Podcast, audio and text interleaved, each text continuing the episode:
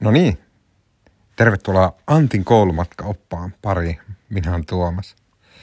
Uh, toisin kuin Antin podcastissa, niin tässä podcastissa joka sana on totta.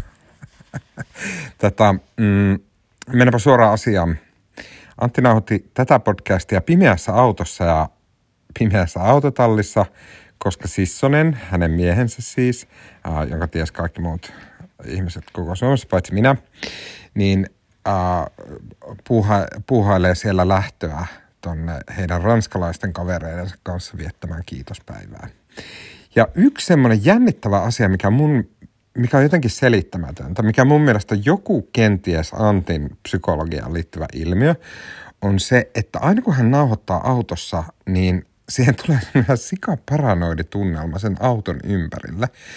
Nytkin oli taas, viimeksi oli jossain, se oli siellä koulun parkkipaikalla ja sitten niinku siellä sen auton ympärillä rupesi silleen hengaa jotain tyyppejä. Ja sitten se pälyili niitä. Ja nyt taas, nyt sen niin kuin jossain autotallin ulkopuolella käyskentelee jotain väkeä. Tosi semmoista paranoidia juttuja. Mm, tai sitten mä en ymmärrä jotenkin sitä, että minkälainen Los Angelesissa on se niin kuin, jotenkin se tiearkkitehtuuri tai että miten ne niin kuin sijoitetaan ne autotallit voihan ne olla vaikka sellaisia, että niin kuin vaikka suomalaisilla kerrostalopihoilla monesti, että kerrostalot on tuolla ja sitten niistä erilleen on semmoinen niin autokatospiha, mihin kaikki jättää autonsa. Ehkä se on joku sen tyylinen ratkaisu. Ja Antin niin kuin pahenevaa paranoja paremmin ää, asian selittää ää, arkkitehtuuri. mutta mennäpä asiaan. Amerikassa vietetään kiitospäivää ja Antti tykkäsi siitä. Mä huomaan, että mä, mä, niin, mä menin itse, mä sekoitin nyt jotenkin. Mä en oikeastaan kuulla, että tykkäskö hän aidosti siitä kiitospäiväjuhlasta sen kiitospäivän takia, vai tykkäskö hän siitä sen takia, että se muistutti joulua, koska hän myös haukkuu esimerkiksi jouluruuat ja kiitospäiväruuat. Mä, mä huomaan, että mä monesti reflektoin liikaa, että mä niin kuulen Antin sanovan jotain, mutta oikeasti mä vaan ajattelen, että niin kuin itseään, että mä niin kuin samaistun Antti ja sitten mä ajattelen, että hän varmaan ajattelee niin kuin minä. Mutta mulle syntyi semmoinen mielikuva, että hän tykkäsi siis, joulu, siis joulutradition henkisestä jutusta, että on tämmöinen niin kuin yhdessä juhlaan rauhoittumisen hetki. Ja siihen liittyy sitten perinteitä, jotka silloin tuntuu semmoisilta niin kuin lämpimiltä ja kotoisilta. Näin mä sen ymmärsin. Mm, siitäkin huolimatta, että hän, hän oli heti ihan stressaantunut siitä. Hän oli tehnyt tillipullia ja hyi kuvautus, en tiedä mitä ne on, mutta kuulostaa ihan järkyttävältä. Ähm, niin hän oli siitä stressaantunut, hän oli tehnyt niitä seitsemän tuntia, mikä kuulostaa tosi pitkälle, pitkältä mm, pullien tekoajalta, paitsi jos on hapan, hapanjuurileipuri. Silloin se on itse asiassa varmaan just oikea pullien tekoaika, koska hapanjuuri on tosi hidas toimista hiivaa – niin sitten siinä kestää. Ja sitten kun se ferment tai niin kuin nostatetaan kylmässä, niin siinä kestää ihan sika kauan. Mm, eli on olemassa semmoinen mahdollisuus, että toisin kuin kukaan tietää, niin Antti onkin aivan mestariluokan, siis Instagram-levelin mm, hapajuurileipuri. Kun hän tekee näitä tillipullia, jotka kuulostaa aivan kuvattavilta, mä en tiedä mitä ne on. Mä omassa mielessäni näen nyt semmoisen jonkun niin harmaan mytyn – joka on niin kuin makea, mutta myös samalla suolainen ja tillinen yök, niin että et hän leipoo tällaisia. Okei, okay. no niin. Sittenhän mä sain heti hävetä, koska mun, mulla oli tullut näitä tillipulla vastaisia ajatuksia. Ja sitten Antti aloitti tämmöisen hirveän räntin siitä, että miten joku paskepää kuitenkin ottaa hänen, yrittää ottaa hänen yhteyttä kertoakseen vaan, että hän ei pidä tillistä. Ja se tavallaan, niin kuin just mä en tietenkään millään tavalla ikinä ottaa sen yhteyttä ja vaivaisi näillä asioilla. Mutta että, ähm, että, että okei, että mä niinku hoksaan, että munkin psykologiassa on se sama tympeys, mikä Anttia sitten kovasti rasittaa. Mm, mutta mun mielestä en mä ehkä kuitenkin sitten mä niinku luin tuota Antin avautumista niin piruraamattua, tai kuuntelin sitä niin piruraamattua, eli tämmöisiin niin teknisiin muodollisuuksiin vedoten mä nyt äh, annoin itselleni synnin päästä. Nimittäin mun mielestä sitten Antti Hallis siis sanoi, että joku ääliö lähettäisi tillistä urputusta. että ei pidä tillistä, mutta mä rakastan tilliä. Mun mielestä tilli on ihan maagisen ihana kasvi. Kaikista yrteistä tillillä on upein tuoksu, koska jos sä, ja mä teen tätä ja toivottavasti kaikki muutkin tekee, vaikka se ajatuksena on vähän ällättävä, mutta mä aina, kun mä menen kaupan niille yrttisaarekkeille, missä on silleen joku 20 eri yrttiä, niin mä otan sen yrtin käteen ja mä tungen mun koko naaman sinne yrttiin. Ja mä niin kuin imppaan sitä tuoksua, koska se on niin, se tuoksuu elämältä. Ja kaikista näistä tuoksuista paras ehdottomasti on tilli.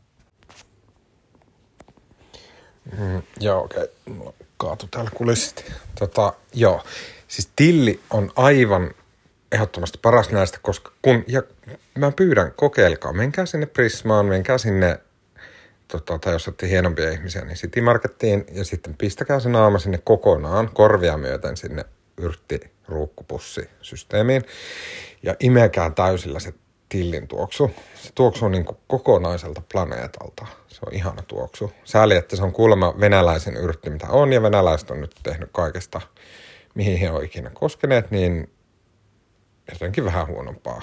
Ja se koskee myös tilliä. Mutta joo, sit mä jään miettimään sitä Antin, niinku, se on niinku, siis Antti on ison luokan julkis, tämmöinen koko kansan julkis, varsinkin nyt kun hän on halunnut miljonääriksi juontaja, elokuvatähtiä, kirjailija ja kaikkea. Tavoittaa kaikki kansanosat, joten siis se palaute, mitä Antti saa suomalaisilta on niin monipuolista ja niin isoa, että se on vaikea kenenkään varmaan tämmöisen tavallisen pulliaisen keskellä että minkälaista se mahtaa olla. Mutta mm, mä jäin miettimään sitä, että mistä se tulee se impulssi ihmisellä ähm, niin kuin lähettää se posti, että hei, että sä sanoit jotain tillipullasta, että kuulostaa, kuulostaa ihan paskalta, hyi. Mm, ja vittu tuolla napsu. No niin.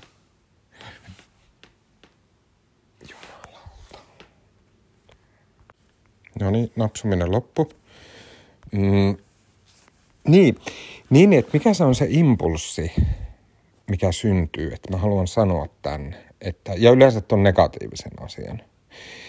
Mm, mä ymmärrän sen niin pään sisäisen tourettasin, mikä ihmisille kehittyy iän myötä, missä, missä niin kuin meidän ajatukset jotenkin – varsinkin sanotaan semmoista, jotka on aloilla, jossa opetetaan niin kuin kriittistä ajattelua tai tällaista, niin meillähän kehittyy semmoinen, melkein semmoinen selkäydin reaktio sille, että mikä tahansa asia, mitä me kuullaan, nähdään, joka meille esitellään, niin me automaattisesti ajatellaan, että tuo on paska.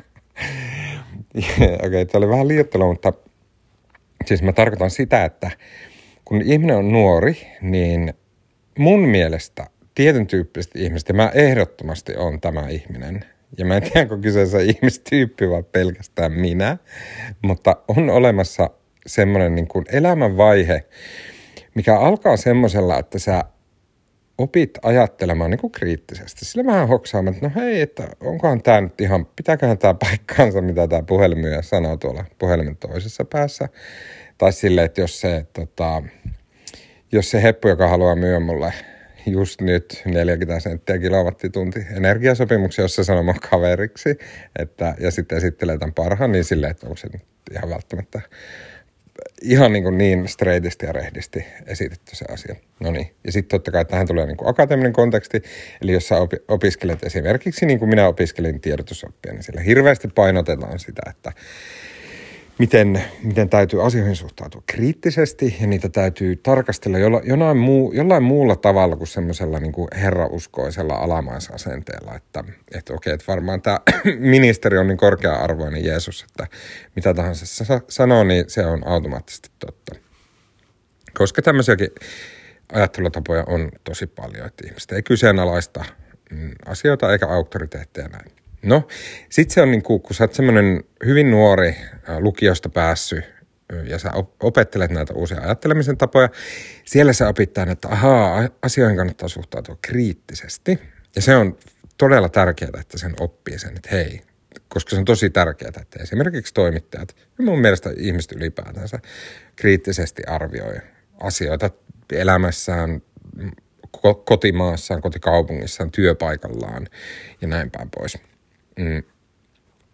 Mutta sitten jossain vaiheessa mun mielestä tulee semmoinen jännä ristiin meneminen, että aletaan sekoittaa toisiinsa se kriittinen ajattelu ja pätevyys tai kriittinen ajattelu ja älykkyys.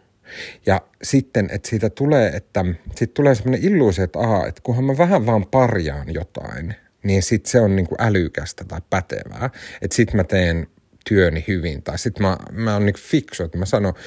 Ja sitten sit kun sille vetää tosi pitkään, niin sitten sulle kehittyy semmoinen selkärankareaktio, että kun Antti sanoi, että tillipulla, niin sitten siellä on se, haha, tillipulla. Ei, ei mun tarvi niellä tätä, että tuolla joku suur, suur tota, podcast Jeesus leipoo tillipulla. No, se ei niinku ihan suoraan päde tähän toi esimerkiksi. Se on enemmän silleen, että jos niin kuin esimerkiksi toimitusympäristössä sen näkee sillä tavalla, että joku työkaveri on silleen, että hei, että mulla olisi tämmöinen juttuidea, että mm, kissan hiekkaa myydään tosi paljon, koska kissat tykkää käydä sillä paskalla. Ja sit sä oot silleen, että niinpä, mutta ei kaikki kissat. Joku kissat käy ulkona paskalla.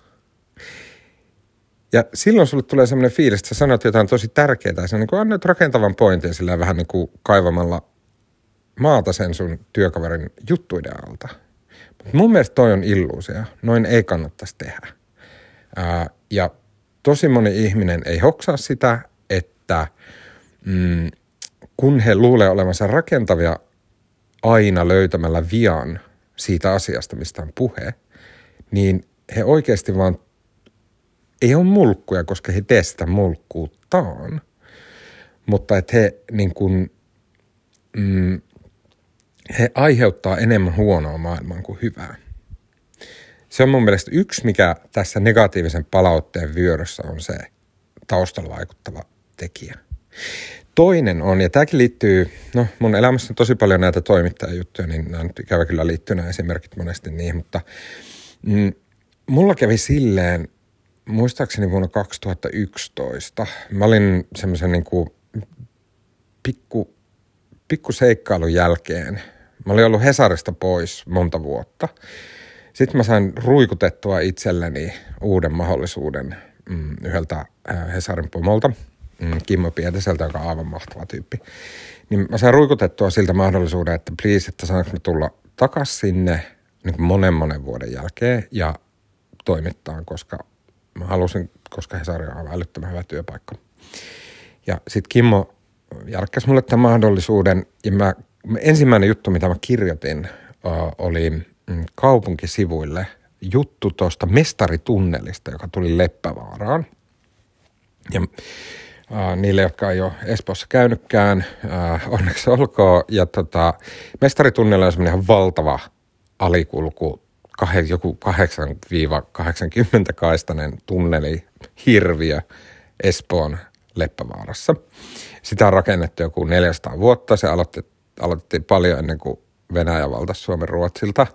Ja siis se on pitänyt Leppävaara, joka on kuitenkin aika iso ja tärkeä semmoinen keskittymä Espoon ja Helsingin rajalla, niin se on pitänyt sen semmoisena niin kuin kaoottisena työmaana kymmenen vuotta. Ja sitten mä keksin omasta päästä sille hauskasti siihen mun ensimmäisen juttuun, mitä mä kirjoitin Hesariin. Niin mä ke- keksin omasta mielestä hauskasti sille, että se avauslause oli, että jotenkin, että mm, Bagdadia jo vuosia muistuttanut mestaritunneli, jotain bla bla bla. Näin. Siinä oli se niin pieni vitsi, äh, oli se, että se on Bagdad. Okei, okay. silloin kaikkien mielessä oli vielä Irakin sota ja se kaos siellä ja näin. No sitten tämmöinen seuraavana päivänä joku tyyppi lähti sähköpostia joku mun mielestä niin äänensäveltä, se oli niin vanhempi mies.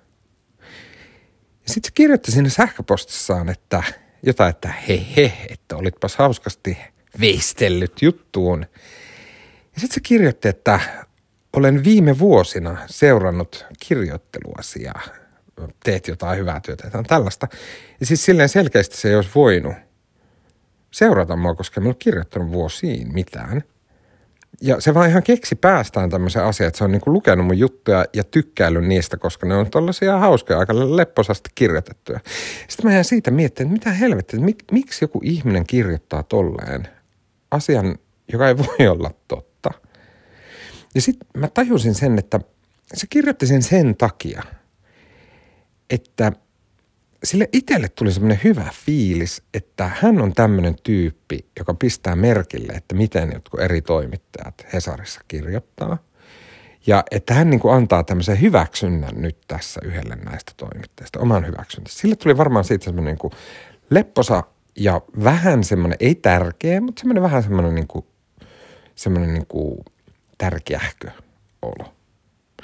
Ja mun mielestä oli ihan mahtavaa, että niin alkuvaiheessa mun uraa mulle tuli tämmöinen typerä ja itsestäänselvä opetus, mutta mulle se oli just siinä hetkessä tärkeää, että mä ymmärsin, että kun ihmiset sanoo jotain, vaikka ne sanois sun tekemisestä ja sun töistä, niin ne yleensä sanoo jotain itsestään. Ei sun töistä. Ei ne ymmärrä sun töitä. Ei ne muista, mitä sä siihen kirjoitit.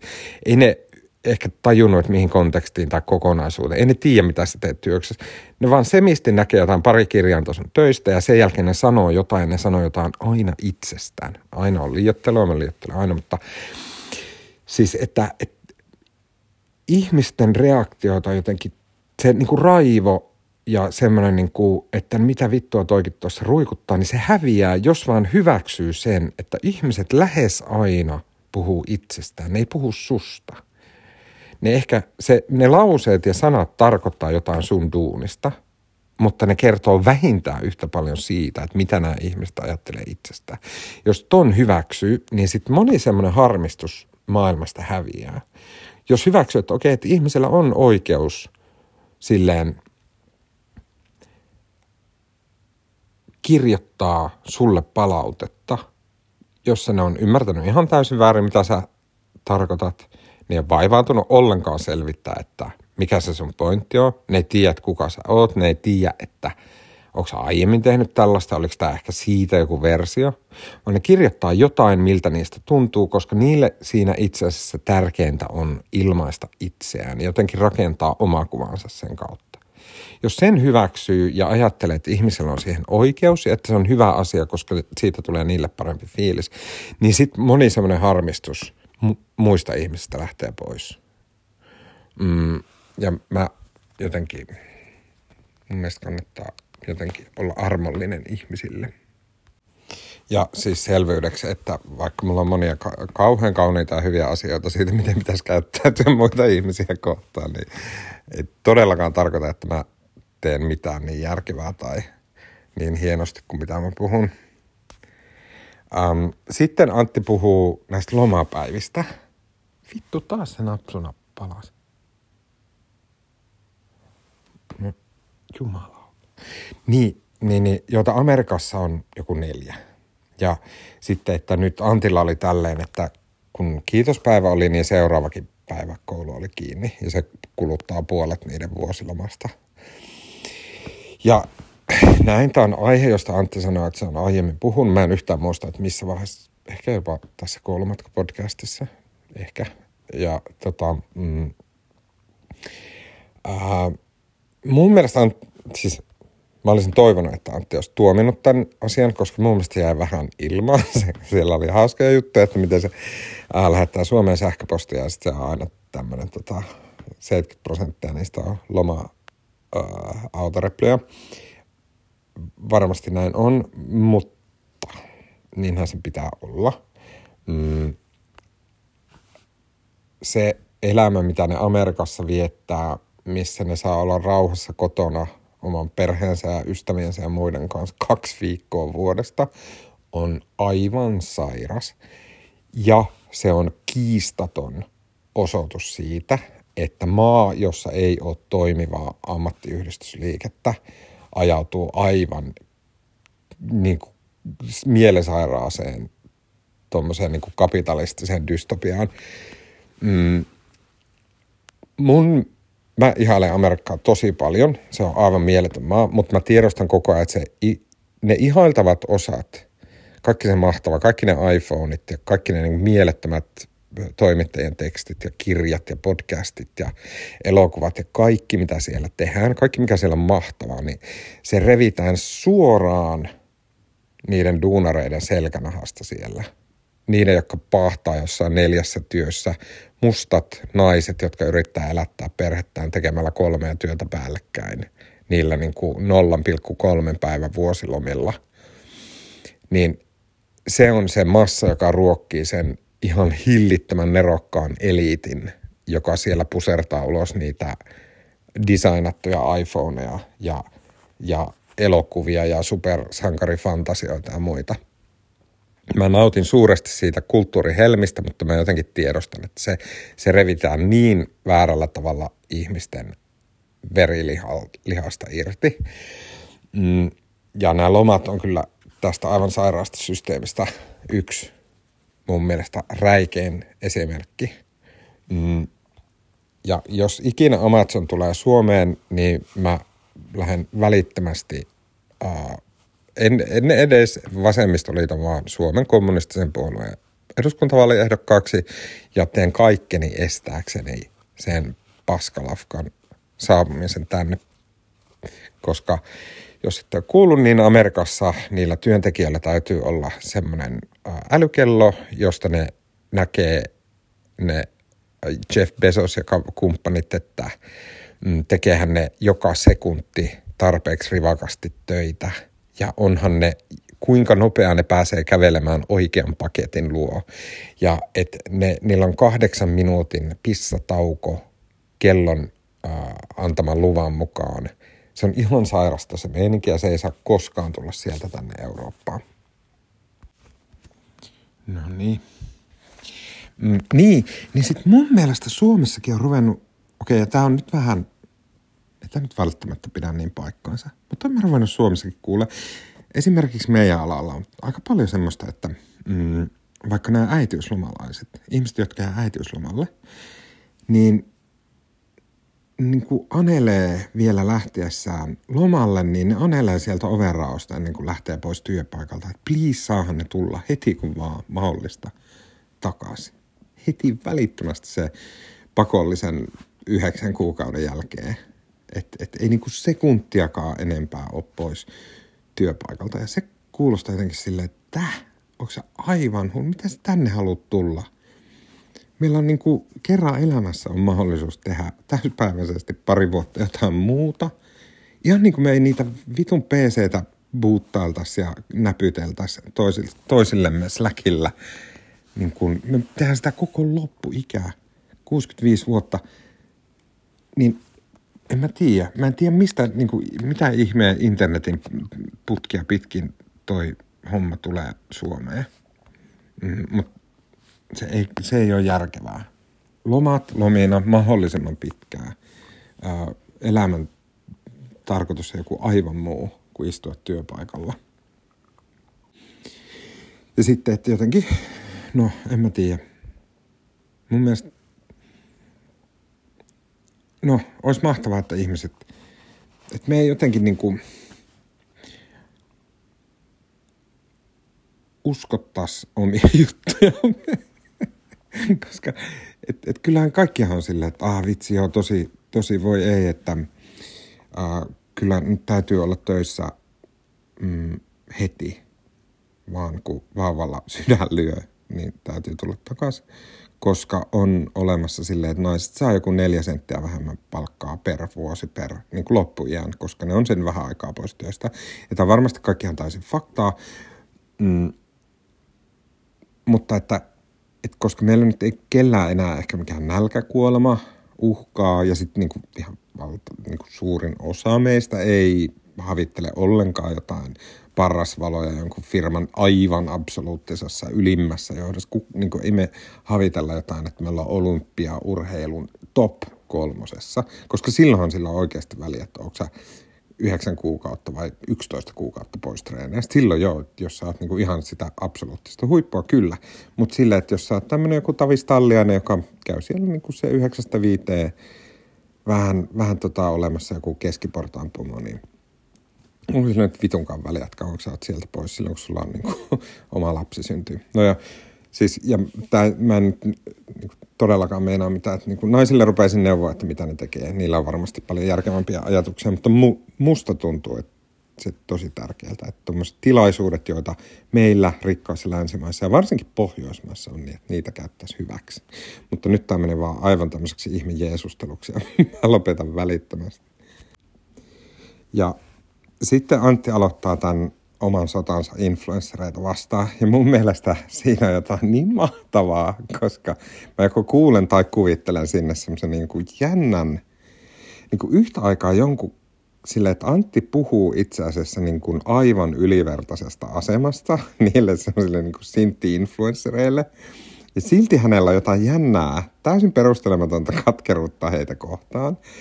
Silleen, että, että hän käy niin kuin tuolta aika korkealta jalustaltaan sotaa semmoisia raukkoja kohtaan, jotka joutuu kauppaan jotain piimää Instagramissa.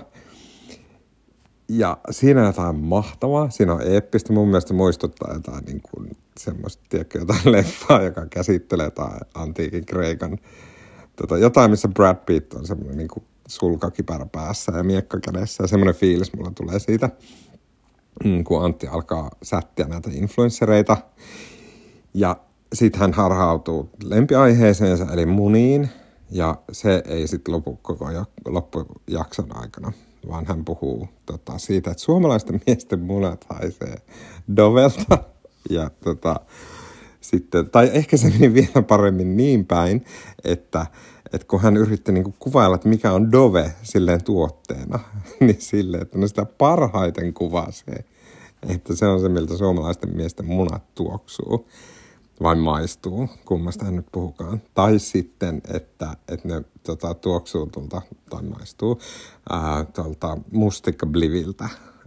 että kun käydään, ennen kuin mennään ähkimään, niin, niin sitten me käydään huljuttelemassa, ainakin nyt jos olet jollain tavalla hyvän tapainen öö, mies, niin käyt huljuttelemassa siellä vessassa vehkees, että kaikilla on kivaa, ei tule mitään silleen, että toiset pitää niin väkipakolla pitää, pitää nenää ja näin, niin, niin että siltä se, ja mun mielestä siinä oli jotenkin upeasti kuvattu, että minkälaista, paitsi ma- maailmanlaajuinen kosmetiikka, ää, business, niin myös suomalainen seksielämä. Ää, ja sitten hän, hän puhuu näistä munista tosiaan koko loppupodcastin ajan. Ää, Antilla oli tämmöinen idea, että tota, et mä en nyt ihan muista, että mistä se meni tai mistä se tuli. Mutta että hän jotenkin nyt intoutui siinä sitten kampanjoimaan tätä niin kuin, siis hyvän tuoksuisia mun, munia vastaan. Hämmentävä kyllä, niin se oli se. että se, se oli nyt se, mistä hän halusi sitten, se oli se kukkula, jolla hän halusi kuolla. Ja sitten, että hän ei välttämättä tähän kampanjaan saisi Dovea kumppaniksi, mutta että, että saisi ruohonjuurikaupan mukaan kampanjaa, jossa ää, halutaan enemmän huomiota sille, että on jotenkin ihan ok mennä munat haisten ratikkaan. Ja mua vaan naurattaa siinä se, että, että kelaa, kun sä oot, niin kuin, sä oot semmoinen heppu, ja sä oot, niin kuin, sä oot varmaan ihan niin kuin hyvä tyyppi, että sä oot perustanut tämän ruohonjuuri semmoisen niin luomuja, luomuja semmoinen, ei, ei saasteita ja sit ei, ei niin mikromuoveja ja semmoisia. Ja sä oot vielä tehnyt se aika hyvin. Se on onnistunut, se on ihan menestyvä bisnes tai mistä mä sen tiedän, mutta ainakin niitä on monessa paikassa niitä ruohonjuurikauppoja. Ja sit sä oot varmaan ihan, kun sä oot hyvä tyyppi ja sä oot ihan tyytyväinen ittees, sillä että ihan hyvin on mennyt tää elämä. Sitten sä vaan joku random perjantai kuuntelet Antti Holman podcastia ja, ja sitten se sanoo, että, että just, just sun perustama kauppa olisi hyvä semmoisen niin haisevien kikkeleiden kampanjan sponsoriksi. Ja mä, mä itse näen omassa päässä semmoisen niin vähän hintelän, päältä kaljun, mutta silti semmoinen pitkä tukka. Pitkä tukka, joka on päältä kalju ja sitten takaa ponihännällä. Ja sitten viikset ja semmoinen hintelä hippihenkinen ihminen kuuntelemassa ää, Antti Holman podcastia. Mm. Ja sitten siellä hänen elämäntyö vaan tuomitaan todella raasti äh, munalta haisevaksi. Mm. Joo. Äh, Mutta komediakäsikirjoittaminen, äh, se on, se on vaikea laji ja mun mielestä Antti onnistuu siinä aina, hän onnistuu siinä myös tässä. Mutta mä haluan puhua siitä, että mm, on olemassa semmoinen ajatus tai semmoinen käsitys kuin punching down, ää, joka käsitetään täysin väärin. Eli ää, punching down on komedia, no niin, mä kuulen oikein omasta, itsekin kuulen omassa äänessä tulee semmoinen, että antakaas minä nyt selitän. Ja siis mähän on paskin komediakäsikirjoittaja, mitä Suomessa on nähty. Uh, mikä ei tarkoita, että mä oon aina ollut paska. Mä oon joskus ollut ihan hyvä, mutta siis mä niinku, uh, on olemassa ihmisiä, noin 5 miljoonaa, jotka pystyy selittämään tämän paremmin kuin minä. Mutta koska mä oon lukenut jotain kirjoja, jotka käsittelee komedian käsikirjoittamista, niin mä nyt niin vaan referoin niitä. Mä en yritä tässä elvistellä.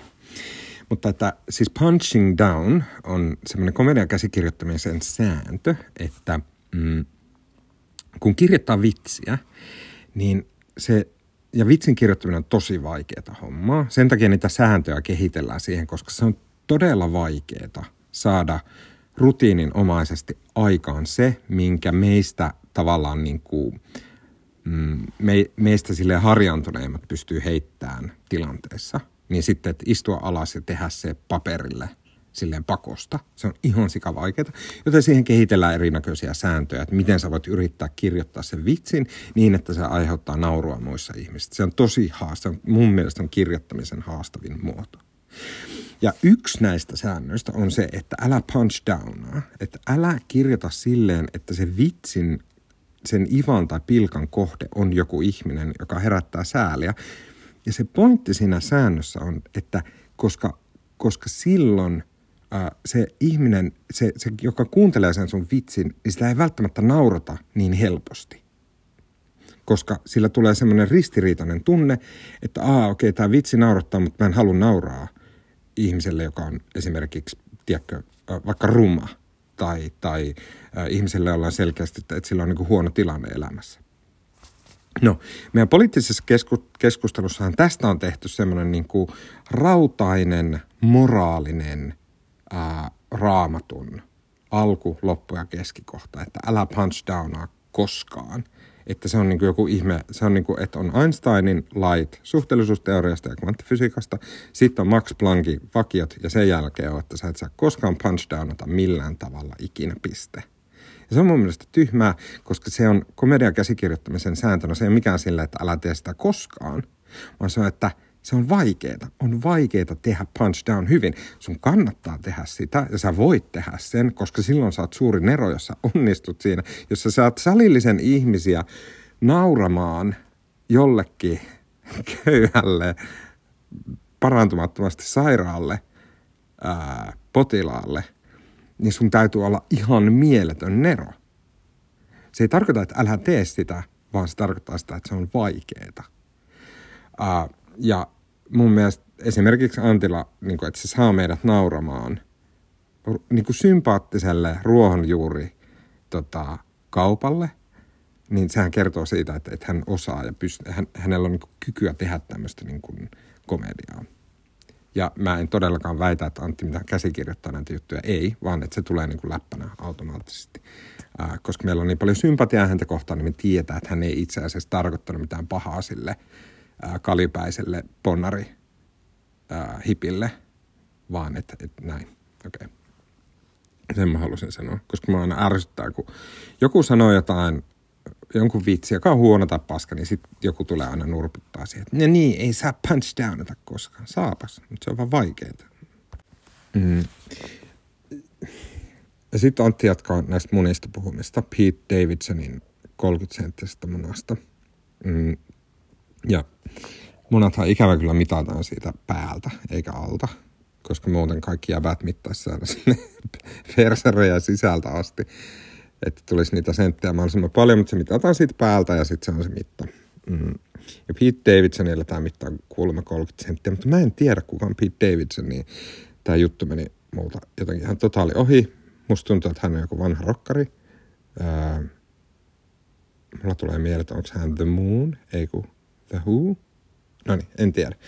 Ah, mutta sitten Antti puhuu siitä, että miten inselit tavallaan tahallaan ymmärtää, että ihan niin kuin, tai hän puhuu siitä, että niin kuin, mikä nyt ei varmaan mikä niin kuin Antin oma keksintä on, eikä silti myöskään valtionsalaisuus, että naisten mielestä jotenkin niin kuin ihan jättimäiset kullit olisi jotain niin kuin uh, mahtavinta ja tavoiteltavinta asiaa maailmassa. Siis varmasti semmoinen niin kunnon, niin kuin semmoinen muhkea, semmoinen näyttävä kulli on naisten mielestä ihan älyttömän siisti juttu. Niin kuin en mä yritä sitä väittää, mutta että kyllä mullekin on syntynyt semmoinen kuva, että ei se nyt ole ihan sillä tavalla niin kuin ihan kaikki kaikessa, että miten iso se kulli on. Sitten Antti puhuu siitä, että miten inselit tavallaan niin vähän väkipakolla yrittää vääntää sen, yrittää niin typistää naisen semmoiseksi otukseksi, joka vaan hyväksyy isot kullit, eikä että et naiset on jotenkin niin tyhmiä, että ne ei niin kuin edes osaa ajatella mitään muuta asiaa kuin niitä jättikulleja. Mä ymmärrän tuon ajatuksen. Mä säälin inseleitä ja siis jos hyvin laajasti mä en säälin niitä niin väkivalta-inseleitä, jotka niin kuin tekee pahaa, mutta mä säälin niitä miehiä, jotka jotenkin ajautuu siinä – niin kuin seksittömyyden, parisuhteettomuuden, seurustelemattomuuden äh, ahdistuksessa ja tuskassa ja kierteessä, ne ajautuu semmoiselle niin kuin, sillä tavalla denialistiseen uraan, johon kuuluu se, että ne niin kuin ajattelee, että on, on olemassa vihamielisiä muita ihmisiä, jotka haluaa heille pahaa ja että esimerkiksi naiset tai sitten heitä paremmin naisten kanssa pärjäävät miehet on tällaisia. Se on hirveän surullista, että se tavallaan tosi ymmärrettävä halu, mikä meillä jokaisella on, että joku välittäisi meistä, joku pitäisi meitä kauniina tai komeena tai joku, jonkun mielestä meidän vartalo olisi kiihottava tai joku tykkäisi puristaa tai silittää sitä. Ja sitten kun sitä ei saa, ja se on täysin ymmärrettävää, että sen haluaa. Jokainen meistä haluaa. Me käytetään koko meidän elämä. Ja mä luulen, että kaikki eläimet melkein käyttää koko elämänsä siihen, että ajetaan takaa näitä ajatuksia ja tuntemuksia. Ja sitten kun se ei onnistu, niin sitten siitä seuraa semmoinen niin maailmankuvan vääristymä, että muut ihmiset on pahoja ja muut ihmiset haluaa pahaa. Koska mun mielestä se ei pidä paikkaansa lähes missään – mm, ihmiset haluaa lähinnä itselleen kaikkea helppoa ja kivaa ja sille, että on mukavaa. Ja ihmiset yllättävän vähän ajattelee muita ihmisiä kuin itseään. Mm. Ja sitten, että et sulle syntyy tämän niin kuin, tavallaan luonnollisen tarpeen vuoksi se semmoinen niin vääristynyt maailmankuva, että se maailma on paha paikka ja ihmiset on pahoja ja että naiset on pahoja, niin siinä jotain silleen lähtemättömän surullista, koska sä menetät et ainoastaan sen, sen mikä soisi kenelle hyvänsä ihmiselle se niin kuin läheisyyden ja, ja läheisyyden ja, ja mm, ihailun ja äh, hyväksynnän kokemukset, mikä seuraa seksistä tai parisuhteesta tai ihastumisista tai varsinkin niin kuin molemminpuoleisista ihastumisista, jotka se on niin kuin ihmis tuntee sikermänä varmaan vaikuttavin, mitä me käydään läpi. Niin sä menetät sen ja sit sä jäät vielä loppu iäksä semmoisen harhakuvaan siitä, että minkälainen paskapaikka tämä meidän maailma on. Ja sä menetät tavallaan se upea maailma, mikä meillä on ympärillä. Ja se on ihan tosi surullista. Ja koska tämä nyt on tämmöinen podcast, jossa mä nyt yritän jotenkin syventää näitä aiheita, mitä on nostaa, niin mä mietin sitä, mä en, siinä naisten niin kuin kullimielipiteissä mä en ehkä liikaa halua tota, mm, velloa, koska se nostattaa kysymyksiä ää, tota, kulleista. Mutta mietin sitä, että yksi sellainen asia, mikä mulle, ja e, mä en yleistä tässä, että se olisi kaikille. Mä epäilen, että se voi olla jollekin muulle, ja se on tietenkin se syy, että miksi mä ylipäätään sanon siitä. Niin, ja se voi olla myös tosi väärin, ehkä mä oon jotenkin kasvanut kasvanut sillä jossain ihmissarjakuvan maailmassa ja mä en ymmärrä maailmasta mitään, mutta mä mietin, että yksi ei tärkein, mutta yksi niistä olennaisista asioista, mistä naiset pitää tai mikä on naisille tärkeää, mitä tulee miehiin, mm, mitä miehet, varsinkin nuoret miehet, ei ehkä aina ymmärrä, ja minä en ymmärtänyt, on se, että mies on, mm, mie, mies on niin hyvä mies silloin, kun se saa olon turvalliseksi.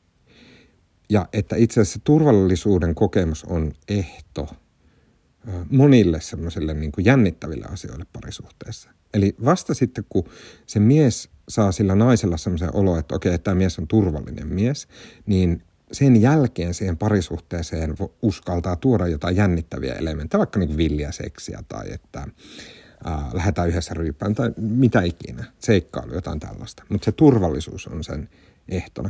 Mulla meni liian, ja mä sanon tämän sen takia, koska mä itse olen monesti niin tosi jotenkin hidas ja, ja silleen niin aina hiffaa asioita tarpeeksi, tarpeeksi mm, nokkelasti itse. Mutta se niin kuin, että kun mä jotenkin, mulla esimerkiksi, ja tämä on semmoinen aihepiiri, mistä joskus ihmiset suuttuu, toivottavasti nyt ei suutu, mutta että esimerkiksi mulla meni, kesti, mä olin pitkälle aikuinen ennen kuin mä ymmärsin, että naiset on merkittävästi heikompia kuin miehet. Ja että naiset on hyvin tietoisia tästä. Koska mä aina jotenkin jostain syystä ajattelin, että se ero ei ole mitenkään merkittävä. Mutta sehän on ihan hillitön se on tavallaan, että naiset jää tavallaan silleen esimurrosikäisen, en mä en sano, että lapsen tasolle, mutta että silleen, että niin naisilla ei tapahdu sellaista niin fyysisen voiman ja aggression ja nopeuden ja semmoista kehitystä niin kuin miehillä. Mä olin tästä täysin tietämätön pitkälle, niin kuin, mä olin melkein 30, kun mä vasta hiffasin tämän. Ja siis se on totta kai, että mä oon jossain asiassa tosi himme. Mutta sitten kun mä hoksasin tämän, mä luin jostain näitä juttuja ja sitten Mm, moni niistä jutuista on silleen, niin kuin ne on jotain semmoisia oikeisto juttuja, jossa on vähän semmoinen klangi, että no hei, että, niin kuin, että jotenkin, että nämä selittää maailmaa. Mä en usko sitä, mä en ajattele silleen, mutta mun mielestä se, se niin kuin yksi semmoinen, mitä mä niin hoksansin silloin on, että okei, että jos naiset tiedostaa sen, että, mm, että jos asiat niin kuin, vaikka ne kävelee kadulla ja se menee fyysiseksi, niin se sitten, että et heillä, heillä on, koska he on heikompia, niin heillä on siinä tosi suuret riskit. Ja esimerkiksi miehenä tuommoista ei tule silleen miettineeksi. Et mieti sitä riskiä, joka sun kohdista. Totta kai sä mietit, jos joku tulee vetämään turpaa. Mutta silloin kun sä mietit, että okei, että kyllä sä pystyt pistämään vastaan. Okei, sä voit hävitä, mutta sulla on mahdollisuus pistää vastaan. Ja että et naisilla ei välttämättä tämmöistä ole. Ja sit mä en tarkoita tällä, että naiset on heikkoja, koska ne ei ole. Mulla on esimerkiksi ollut, mun uh, judo-valmentaja on ollut semmoinen ehkä noin 60 senttiä pitkä uh, tota, mm, nainen, joka oli olympianelonen judossa. Uh, aivan maailmanluokan judoka. Ja mä en pärjännyt hänelle ees kahta sekuntia aina kun me treenattiin. Hän oli aivan ylivoimainen. Hän olisi voittanut kymmenen mua näin. Että mä en tarkoita sitä, että naiset on niin huonompia tai heikompia sillä tavalla, vaan että mun mielestä mun pointti on se, että monesti miehillä saattaa jäädä, varsinkin jos on vähän jotenkin himmeitä niin kuin minä, niin saattaa jäädä hoksaamatta se, että se maailma voi näyttää hyvin erilaiselta, jos sun täytyy huomioida sun ympäristössä se, että sä et välttämättä, tiedätkö, kadulla pärjääkään, jos joku, sä et välttämättä saa sitä kättä irti, jos joku nappaa susta kiinni. Miehenä sä tiedät aina, että jos joku nappaa susta kiinni, niin kyllä sä siitä nyt irti pääset. Vähän ehkä liioiteltu esimerkki. Joten sen takia mulle tulee vasta myöhemmin se niin kuin ymmärrys siitä, että miten tärkeää miehenä on, että sä teet mahdollisimman paljon naisille turvallisen olon. Ja, ja, siis, ja jälleen kerran varmasti itse epäonnistunut siinä monesti, uh, mutta mun mielestä hoksaus oli jotenkin tärkeä ja ehkä joku toinen ääliö, ääliö samalla tavalla kuin minä, niin saa sen hoksauksen tästä. Ja mä toivon, että niin on. No, se oli nyt näistä inseleistä. Mm. Uh, tota, Sitten oli tämä Suomen pääministereistä yhdellä ihan järkyttävä iso kulli. Mulla heti tuli mieleen eräs pääministeri, josta mä epäilen, että kuka se on. Mutta se ei ollut Anneli Jäätteenmäki, ja mä repesin aivan totaalisesti. Ähm, mä en tiedä, oliko toi jotenkin vihamielinen vitsi Anneli Jätteenmäkiä kohtaan. Mä en ottanut sitä silleen, vaan jotenkin silleen mun mielestä se oli niinku pro Anneli Jätteenmäki silleen, että sillä oli kaikista iso kulli. Että se kepittäisi niistä kenet vaan. Ää, näin mä sen ymmärsin. Mm. Sitten Antti puhuu siitä, että, että miten, miten me ollaan kartalla muiden tekemässä. Ja tämä on ehkä, se oli niin sitä, että naiset ja miehet omista jutuista ja toista, muun sukupuoliset muun sukupuolista jutuista. Ja tarviiko sitä olla muiden tekemisistä mm, tota, niin kartalla. Niin mun mielestä mä myös, mä oon sen verran boomer, että tota, mä kannatan sitä, että on olemassa naisilla joku semmoinen tietty mystiikka, jota mä en halua silleen, mä en halua, että se hälvenee, vaan että se semmoinen tietty kutkuttavuus ja jännittävyys naisissa säilyy. Ähm, ja se on ehkä vähän vanhankantainen mielipide, mutta se, se mielipide syntyy arvostuksesta enemmän kuin vaatimuksesta. Mm, mutta mä oon sitä mieltä, että mun mielestä on tosi kiva aina ajatella, että minkälaisia niin näitä muita ryhmiä oli sitten, oli sitten kyse naisista tai miehistä, tai oli sitten kyse esim. transihmisistä, tai oli kyse ihmistä, joilla on mu, niin kuin muunlainen sukupuolen kokemus ja näin. Mun mielestä on ihan sika kiinnostavaa puhua, ää, ajatella, lukea niistä asioista, ja mä tykkään siitä. Ja mun mielestä me kaikki kyllä, me saadaan siitä – me ymmärretään maailmaa paljon enemmän, jos me kelaillaan niitä juttuja. Mm, no niin, sitten tota, no. sitten tullaan tähän ää, Antin podcastin kohtaan, jossa hän mainitsee mun nimen. ja tota, mm, Antti siis äh, puhui jälleen kerran näistä palautteista, että miten hän ne tästä vastaa ja mitä sähköpostia, mihin hänelle voisi sähkö, äh, tota palautteita laittaa. Ja sitten hän yhtäkkiä sanoi, että hän on kuullut, että mä teen tätä podcastia, jota sä kuuntelet siis nyt Antin koulumatkaupasta. Ja mä oon vähän pelännyt tätä, että tuleeko tämä ja koska tämä tulee. Mä oon täysin sataprosenttisesti luottanut siihen, että Antti ei tuu koskaan kuuntelemaan tätä. Mm, mä siis jälleen mä en tunne Anttia mitenkään henkilökohtaisesti, um, mutta mä jotenkin oon ajatellut, että hän ei tule tätä koskaan kuunteleen, koska uh, mä oon ajatellut, että jos hän saisi kuulla, että tämmöinen podcast on, missä hänen juttuja sille hyvin löysästi uh, kerrotaan tai märehditään tai, tai käytännössä mä varmaan kimmottelen silleen, että, niin kuin, että mitä Antti sanoi, niin sitten mä sanoin, että mitä mulla tulee siitä mieleen. Niin mä oon ajatellut, että Antti olisi kokenut sen vähän raskaana sen ää, kuuntelun. Ja siksi mä olin aivan varma, että hän ei tota, siihen ala. Ja myös mä olin päättänyt, että jos Antti olisi alkanut kuuntelemaan tätä jostain syystä, mä en osaa selittää, että miksi hän olisi niin tehnyt, niin sitten mä olisin lopettanut tämän, koska mä en haluaisi, että tämä esimerkiksi olisi vaikuttanut siihen, että mitä Antti tekee sitä omaa mahtavaa podcastia. Että mä olisin paljon mieluummin halunnut kuunnella sitä kuin, että, että tehdä tätä itse.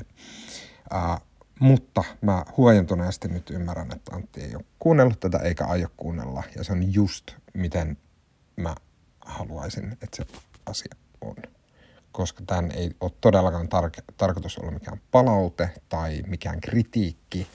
Tämä on funny podcast, jota mä teen lähes täysin omaksi huvikseni, jotta mä saan podcastissa puhua jostain muusta kuin uutisista. Ja koska mun mielestä Antti on mahtava ja tämä on jonkunnäköinen homage.